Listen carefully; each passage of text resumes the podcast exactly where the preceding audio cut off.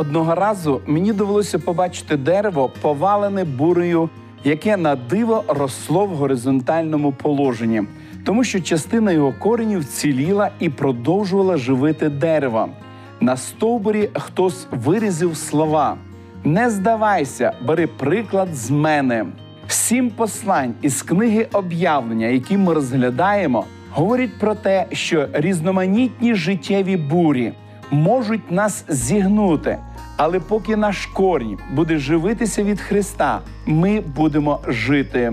Сьогодні ми розглянемо останнє сьоме послання Ісуса. Цього разу він звертається до Лаодикійської церкви. Місто Лаодикія розташоване на відстані біля 70 кілометрів на південний схід від Філадельфії, розташоване неподалік від сучасного турецького селища Ескіхісар. Воно було засноване приблизно у 250 році до нашої ери Силевкідом Антіохом II, правителем Сирійського царства, одного з царств, утвореного після розпаду імперії Олександра Македонського. Цар Сирії назвав так місто в честь своєї дружини. Антіох II заселив місто сирійцями та юдеями, переселеними з Вавилону.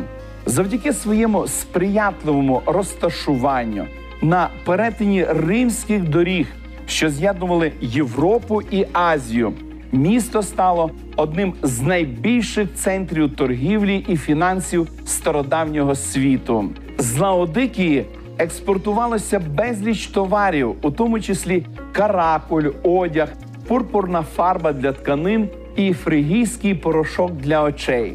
Крім того, місто стало важливим фінансовим центром, де було відкрито багато банків з величезним капіталом.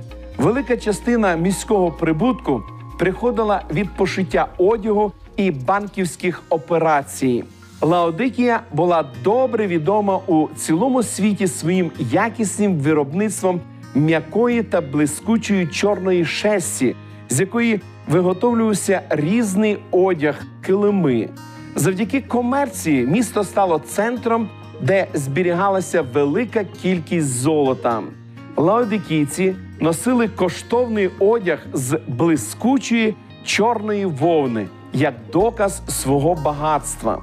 Коли прийшли римляни, Лаодикія була одним з найбагатших міст, настільки багатим, що навіть після землетрусу в 60-му році нашої ери старійшини міста відкинули запропоновану нерном фінансову допомогу, заявивши, що в них достатньо коштів для відновлення міста без сторонньої допомоги.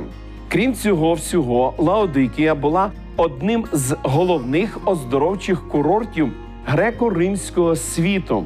Теплі ванни і мінеральні джерела приваблювали багатьох людей з Європи та Азії. Велика медична школа знаходилася в храмі Кару, одному з 200 храмів стародавнього світу, присвяченого Асклепію, грецькому богу медицини. Медична школа займалася лікуванням очних хвороб мазю з фригійського порошку, змішаного з маслом. Торговий, фінансовий і ремісничий успіх наповнював серця жителів Лаодикії гордістю. Місто було розташоване в долині річки Лікус. Долина Лікуса мала дві важливі особливості: перша вона славилася своїми землетрусами. Друга води річки Лікус і її притоки були насичені вапняком, який осідав по всій місцевості, утворюючи неймовірно красиві природні утворення. Ці вапнянні води також володіли особливою властивістю, що забезпечувала високу якість фарбування тканин. Недалеко від Лаодикії знаходились міста Колоси та Ієраполіс, де ще з початку зародження християнства були віруючі люди. До того часу, як була написана книга об'явлення, церкві в Лаодикії було приблизно 40 років. Апостол Павло приймав безпосередню участь у духовному житті цієї громади і направляв до них колосян, щоб вони обмінювалися з лаодикійцями посланнями. Ми читаємо про це в посланні до Колосян в четвертому розділі. І як буде прочитаний лист цей у вас, то зробіть, щоби прочитаний був він також у церкві Лаодикійській. А того, що написаний з Лаодикії, прочитаєте і ви. Пізніше у Лаодикії відбулося важливе релігійно-історичне дійство Лаодикійський собор. Він був скликаний приблизно в середині IV століття. На ньому були присутні 32 епископи.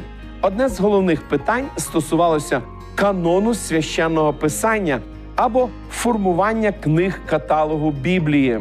До речі, на цьому особливому соборі хотіли вилучити книгу об'явлення із каталогу біблійних книг. Зверніть увагу, з якими словами звернувся Ісус до Лаодикійської церкви. І до ангела церкви в Лаодикії напиши: Оце каже Амінь, свідок вірний і правдивий, початок Божого творива. Я знаю діла твої, що ти не холодний, ані гарячий, якби то холодний чи гарячий ти був. А що ти лі теплий і ні гарячий, ані холодний, то виплюну тебе з своїх уст. Бо ти кажеш: я багатий і збагатів, і не потребую нічого. А не знаєш, що ти нужденний і мізерний, і вбогий, і сліпий, і голий. Раджу тобі купити в мене золота в вогні перечищено, щоби збагатитись, і білу одежу, щоби зодягтися, і щоби ганьба наготи твоєї не видна була, а массю на очі намасти свої очі, щоби бачити, кого я люблю, тому докоряю і караю того. Будь же ревний і покайся. Ось я стою під дверима та стукаю. Коли хто почує мій голос і двері відчинить, я до нього війду і буду вечеряти з ним, а він зо мною. Переможцеві сісти я дам на моєму престолі зо мною, як і я переміг був, і з отцем своїм сів на престолі його. Хто має вухо, хай чує, що дух промовляє церквам. Христос постає перед Лаодикійською церквою з трьома титулами. Перший титул Амінь. Слово Амінь прийшло до нас з єврейської мови через грецьку і в основному означає дійсно так. Воно використовувалося, щоб підтвердити і гарантувати, що сказане істина і заслуговує довіри. Далі Ісус відкривається як свідок вірний і правдивий. Він свідок, якому ми можемо повністю довіритися. І нарешті Ісус є початком Божого творива, тобто Він є джерелом походження світу і має абсолютну владу над ним. Після представлення себе Ісус оцінює Лаодикійську церкву, починаючи з дуже серйозного докору. Я знаю діла твої, що ти не холодний, ані гарячий, якби то холодний чи гарячий ти був. Після докору звучить загроза і попередження. А що ти лі теплий і ні гарячий, ані холодний, то виплюну тебе з своїх уст. Ці символи були дуже зрозумілі лаодикійцям, адже таке порівняння було схоже до забезпечення міста водою. Лаодикія забезпечувалася водою з гарячих джерел Іераполя, які були майже в 10 кілометрах від Лаодикії. Коли вода досягала міста завдяки водопроводу, вона ставала теплою, і, хоча в ній можна було купатися, вона була неприємною для пиття. Ісус робить порівняння їхнього духовного стану з водою. Теплий стан свідчить про дух компромісу. В своєму духовному становищі лаодикійці перебували між Христом і світом.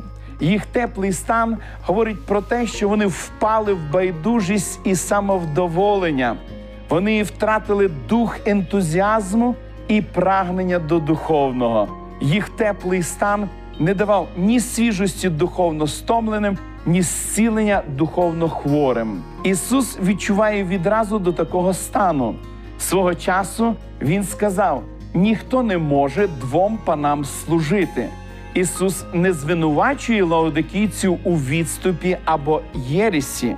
Він не говорить про те, що у них є серйозні гріхи, але і що про них сказати доброго, він теж не мав. Їм не довелося терпіти відгонінь чи переслідування. Їхньою найбільшою проблемою була байдужість. Здається, що вони заразилися властивою жителям міста гордістю і самовпевненістю. Вони вважали, що ні в чому не мають потреби.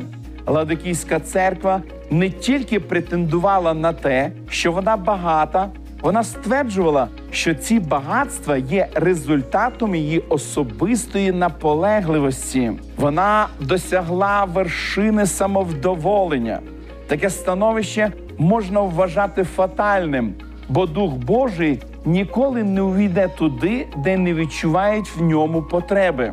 Лише з підтримкою Духа Святого можна почати нове життя. Христос говорить їм: бо ти кажеш, я багатий і збагатів, і не потребую нічого, а не знаєш, що ти нужденний і мізерний, і вбогий, і сліпий, і голий. Вони були сліпими щодо власного стану, вважали себе насправді не тими, ким були. Духовно вони були вкрай бідними, голими і сліпими. Такий стан привів їх до небезпечного становища. Той факт, що Христос майже готовий виплюнути теплих лаодикійців своїх уст, говорить про те, що їхнє становище не задовільняє його так само, як не може задовільнити справу тепла вода. І той, хто її п'є, зрештою випльовує. Бог все ж таки залишає для них можливість покаятися. Вірний свідок говорить: раджу тобі купити в мене золота в вогні перечищено, щоби збагатитися, і білу одежу, щоби зодягтися, і щоби ганьба наготи твоєї не видна була, а мастю на очі намасти свої очі, щоби бачити. Кого я люблю, тому докоряю і караю того. Будь же ревний і покайся. Порада Ісуса церкві відповідає реальному становищу. По-перше, Христос радить їм купити золото вогнем очищене, щоби збагатитися. Золото Лаодикії сумнівної проби, тьмянне. Той факт, що лаодикійці закликаються купити, свідчить про те, що у них є очевидна потреба в тому, що їм пропонується. Текст Нового Завіту, який допомагає нам зрозуміти, що має на увазі Ісус, пропонуючи золото в огні перечищене, записаний в першому посланні апостола Петра в першому розділі. Щоб досвідчення вашої віри було дорогоцінніше за золото, яке гине, хоч і огнем випробовується на похвалу і честь і славу при з'явленні Ісуса Христа. Людина може мати багатство, але за все своє багатство вона не зможе купити щастя і духовності. Золото огнем очищене символізує духовне багатство, ліки від духовної убогості лаодикійців. Це віра, що пройшла процес очищення і наповнена любов'ю. По-друге, Христос пропонує церкві купити у нього білу одежу, щоби прикрити сором своєї наготи. Чорний, пишний одяг лаодикійців, колишній доказ їхньої переваги, насправді був доказом їх духовної убогості. Білий одяг символ спасіння і істинного положення перед Богом. Про це ми читаємо в об'явленні в сьомому розділі. Потому я глянув, і ось натовп великий, що його зрахувати не може ніхто. З усякого люду, і племен, і народів, і язиків стояв перед престолом і перед агнцем, зодягнені в білу одежу, а в їхніх руках було пальмове віття. Білий одяг є символом праведності Ісуса Христа. Він наділяє нею своїх вірних послідовників. Бути одягненим в білий одяг це звільнення від принизливого стану наготи і сорому гріха. Коли блудний син повернувся додому, його було одягнено в кращий одяг, щоб покрити ганьбу його наготи. Лаодикійцям потрібен був одяг Христової праведності, щоб покрити нікчемний і жалюгідний стан духовної наготи. Христос говорить, що членам цієї церкви потрібно було мастю помазати очі свої, щоби бачити і розуміти свій справжній духовний стан. Тільки коли їхні очі відкриються, вони побачать, що не є такими, якими вважають себе. Автор 118-го псалму молився: Відкрий мої очі, і хай я побачу. Так і апостол Павло свого часу молився про Ефесян, що Бог Господа нашого Ісуса Христа, Отець слави, дав вам духа премудрости та відкриття для пізнання Його, просвітив очі вашого серця, щоб ви зрозуміли, до якої надії Він вас закликає, і який багатий його славний спадок у святих. Лаодикійці не були залишені в безнадійній ситуації. Їм була надана можливість покаяння. Христос любить їх, і в своїй любові Він карає і виправляє їх. Особливо цікаво, що з усіх семи церков тільки Філадельфійський і Лаодикійський прямо сказано, що Христос їх любить. Христос любить не лише вірних йому, його любов безумовна. Однак вона виражається в покаранні і осудженні для того, щоб зробити їх ревними, а це еквівалентно гарячими, гарячими до покаяння. Покаяння це навернення і розрив з гріховним і байдужим положенням. Це поворот у напрямку життя для того, щоб повернутися обличчям до Бога. Саме таким чином християнам Лаодикії пропонується покаятись. Любов Христа найкраще ілюструється вражаючою картиною. Ось я стою під дверима та стукаю. Коли хто почує мій голос і двері відчинить, я до нього війду і буду вечеряти з ним, а він зо мною. У сліпоті свого самовдоволення лаодикійці видалили Христа зі свого життя. Їх релігія не була зосереджена на Христі. До цього моменту послання зверталося в цілому до всієї церкви, але тепер відбувається зміна. Коли хто це заклик до кожної людини. Зокрема, Ісус стоїть біля дверей серця людини і просить, щоб його запросили на вечерю взаємної любові. Він не вривається. Теплі і байдужі лаодикійці повинні зробити свій особистий вибір. Ісус обіцяє переможцеві сісти з ним на престолі Його, вірному народу Божому. Обіцяно, що вони розділять з Ісусом Його престол. Послання до Лаодикії спрямоване до всіх, хто покладає свої надії на тимчасове матеріальне благополуччя, до тих, хто в своїй самовпевненості вважає, що їхнє багатство це ознака Божого одобрення. Коли ми, сучасні християни, виглядаємо байдужими і відчуваємо відсутність посвячення у своїх стосунках з Христом, найкраще прислухатися до слів. Раджу тобі купити в мене золото в огні перечищеного, щоби збагатитись, і білу одежу, щоби зодягтися, і щоб ганьба наготи твоєї не видна була, а мастю на очі намасти свої очі, щоби бачити. Найбільше Лаодикійська церква потребує очної мазі, щоб ясно побачити своє реальне становище.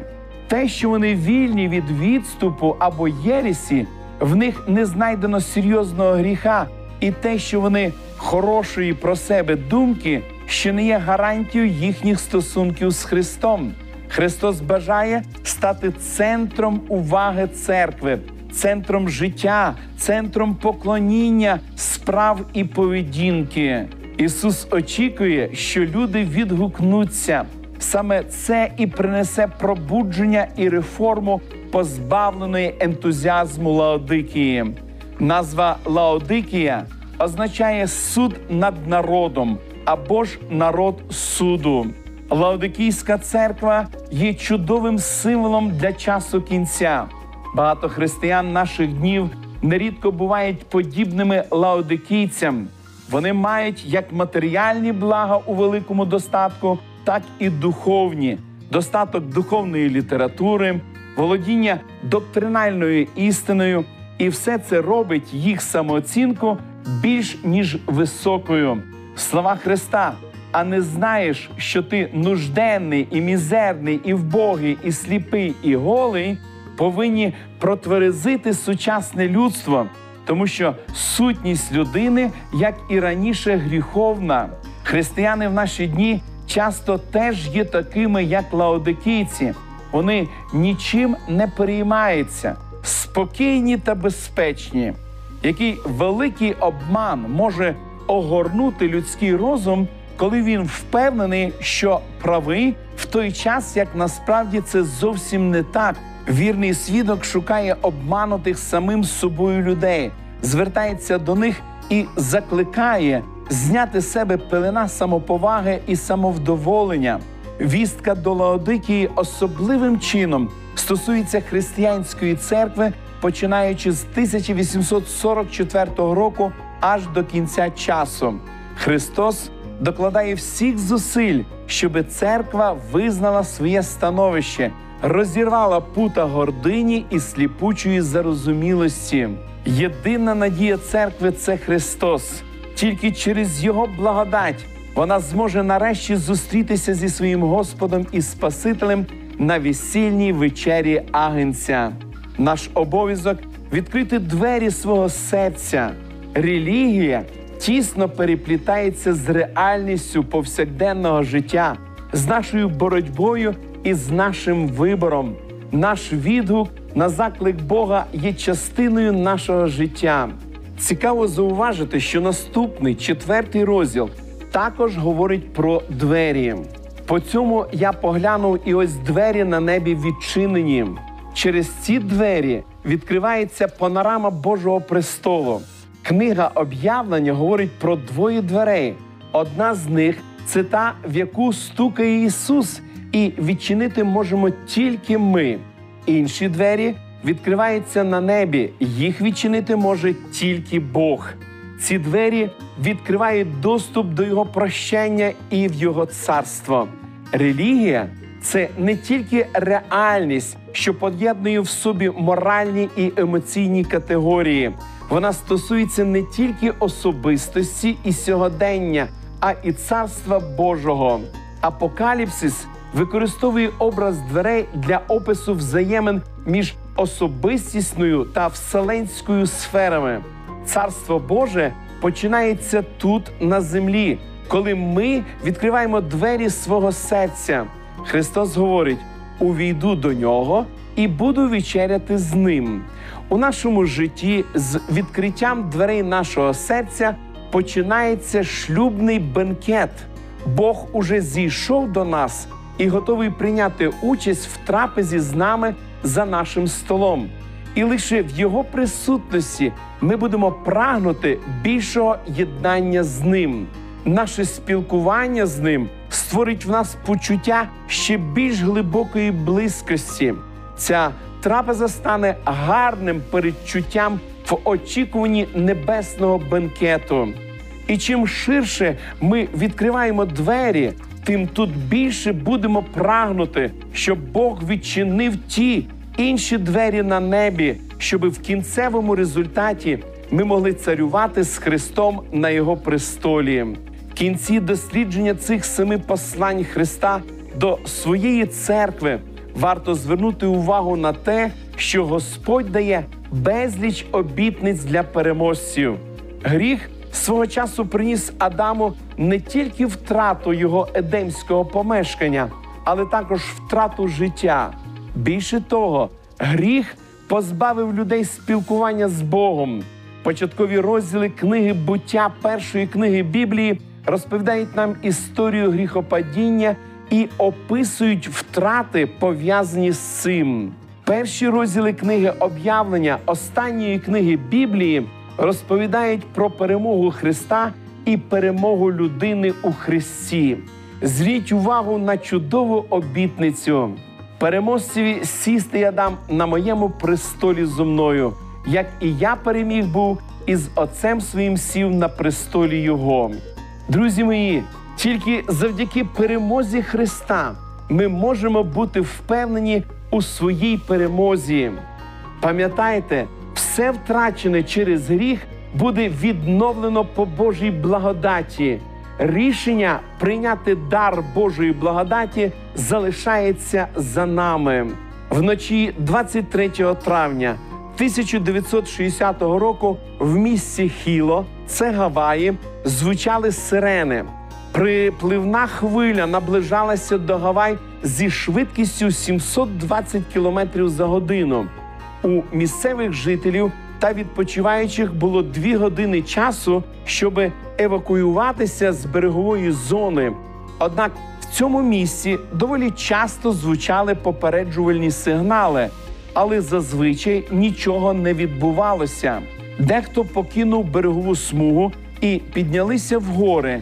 Інші зовсім не відреагували на сигнал тривоги. Очевидці розповідають, що були навіть і такі, хто відправився на берег, щоби побачити великі хвилі. Раптом сирени замовчали. Наступила гробова тиша.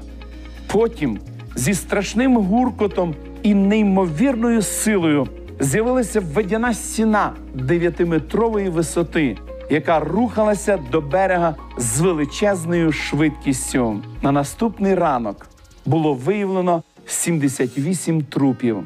Ці люди не повинні були померти, адже вони знали про небезпеку.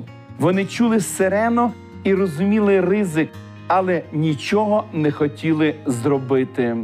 Бог з великою скорботою відкриває людям, яка доля очікує нечистивих і диявола. Праведні будуть насолоджуватися благословеннями вічного життя. Вони більше ніколи не будуть відчувати болі, смутку, не пролють жодної сльози, смерті уже не буде. Подумайте, якою буде ваша участь, який вибір зробите ви бути з Богом всередині святого міста чи залишитися ззовні. Бог бажає бачити вас всередині міста Нового Єрусалиму. Дозвольте Богові вам допомогти. Якщо у вас є бажання бути в числі переможців з Ісусом в новому місті Єрусалимі, там, де ви зараз знаходитесь, підніміть руку, щоби Господь побачив ваше бажання і скажіть йому про це також в молитві. Помолимось, дорогий наш Небесний Отець. Ми щиро вдячні Тобі за те, що Ти зробив все з свого боку, щоб ми могли отримати спасіння. Господи, Ти стукаєш до нашого серця, Ти бажаєш увійти, Ти бажаєш створити вечерю для того, щоб ми могли бути з тобою раз і назавжди. Господи, ми відкриваємо широко двері нашого серця. Входи, Господи, у наше життя і живи в нас, і нам допоможи жити тим життям, до якого Ти нас кличеш. Благослови, Господи, Україну, благослови, Господи, жителів цієї славної країни, щоб кожен міг відкрити двері свого серця, і Ти, мій Господи, увійти. Ми прагнемо спасіння. Ми піднімаємо свою руку вгору і свідчимо про те, що хочемо бути з тобою в новому місці Єрусалимі. Це молитва наша в ім'я Ісуса Христа. Амінь. Ісус ніжно стукає у двері вашого серця і чекає на ваше запрошення.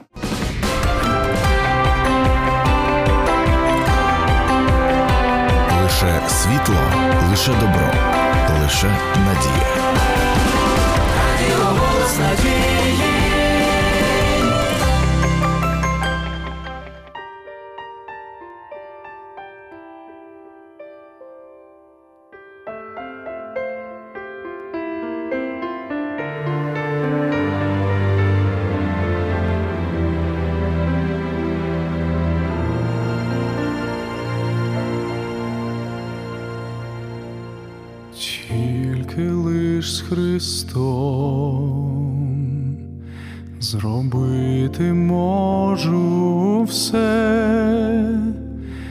чи був йому слухняний я? Завжди. Без нього я ніщо, безсилий і слабкий, та він на руках завжди мене несе.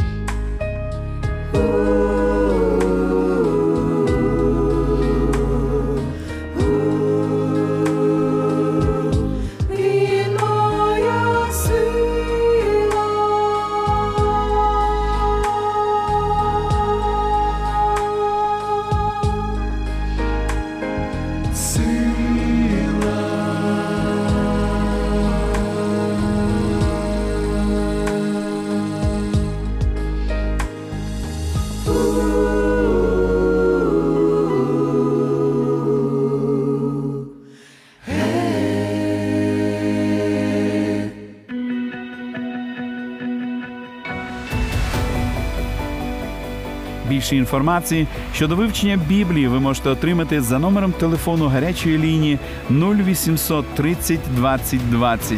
А я прощаюсь з вами до наступної зустрічі.